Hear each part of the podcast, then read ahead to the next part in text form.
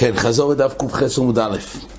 ראינו פה בגמור, תחילת דברי הגמור, הגמור שאלה, אם יש יסוד שקויצר זה לא דווקא במחובר לקרקע, ולכן הוא אישית יודע למי בהימו ודיד ללובו ממייהו, אז הוא חי משום קויצר, זה לפי רש"י. הגמור הביאה עוד דוגמה מקשוטה בהיזמי, שזה גדל רק מריח הקרקע, אבל בעצם זה לא מחובר לקרקע, וקויצר לא צריך קציר דווקא מחובר לקרקע. שואלת הגמור, אז למה לגבי עוצת שאין נוקו? הרי שם נכון, זה לא נקרא מחובר לקרקע, כי אין נקב, אבל תיפוקרי מצד העיקר דובר מגדולוי. הרי מוקרים הגידול של הזרע, של הזרעים, של הפרחים, מה שיש פה, הרי למעשה זה באוציץ שאין לו נוקוב. אז זה רק עושה שזה לא מחובר לקרקע, אבל זה הרי מוקרים גידולוי, אז תיפוקרי שיש פה קויצר, לא יגורע מדידל אובר במי בהימו. על זה מתרץ את הגמור, הוסום לוויינו רביסי, הוכן רביסי, דהיינו. שאין לכם נמי, לא יודע, באמת לא צריך דווקא דבר מחובר לקרקע, אבל יש הבדל. במוקם גידולוי שדרך להיות שם.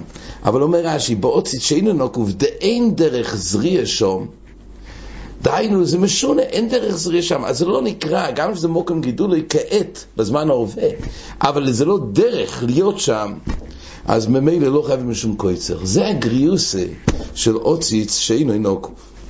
כן, היה פה אריכוס בגמורי קויסווין תפילין על אור של בהימות טהוירו, והוא הדין גם על אויב טהור, והגמור הסתפקה מהדין דג. אולי דג, גם על אף שיש אור לדג, אולי לא כותבים על אור של דג. למה? אז לא שנה גמורי, פוסקה זה הממיני, היא לא היא פוסקה, לא ברור אם פסקה זה הממיני או לא. אז לא מבואר, גם על זה יכול לבוא אליהו, ולא צריכים להביא את אליהו בשביל זה, עם פוסקה זה עמוד, היינו, נכון שיש פה מן המויטו בפיחו, וזה לא יגור על אחר מאור של עוף, רק יש בעיה אחרת עם פוסקה זה עמוד. אבל זה לא ברור, כי אפשר לראות באופן מציאותי עם פוסקה זה עמוד, בשביל מה צריך, הגמורה לא הכריע, למה צריך את אליהו לבוא להכריע? אז כך מתקשה הר"ן. יש מפורשים, עם פוסקה זה הממיני לאחר עיבודוי. אולי אחרי עיבוד עם פוסקה זיום. זו אמו. כמו שפוסק מאור בהימה, שאין ריחו ירי שניקר בוי. אור של בהימה אחרי העיבוד כבר פוסקה זו אמו זה ודאי. הנידון הוא האם בדג, האור של דג גם פוסקו. ולא ינוהיר בעיני דוקו חזינון. אפשר לראות, או שכן או שלא, אבל סופק אין פה. אומר חידוש הר"ן, והנוחוין, כשבו נוחוש על חבו, היטיל זויה מעולהו. ועל כל בריאוי שבאוילום. אז בעצם כשבו הנוחש על חבו היה פה, הוא הטיל זעמו, והיה כלול בזה זעמו על כל, כל הבריאות, כל הבהמות והחיות, גם על הדגים, וכל בריאה שבאוילום. ישראל שומדו על הר סיני, נפסקו זעמו מהם. מתי פסק הזעמו מכוח מה שהנוחש הטיל כשעומדו על הר סיני? אז אז נפסקו מהם זה. ומן הבריאוי שהיו שם. גם מכל הבהמות, כל הבריאות שהיו שם, חוץ מדוגים, שלא יהיו שם, לא היו בר סיני. ולא הכי צריך לאליהו לא ידיינו עם פוסקו אלוהי. אז זה משהו הלכתי.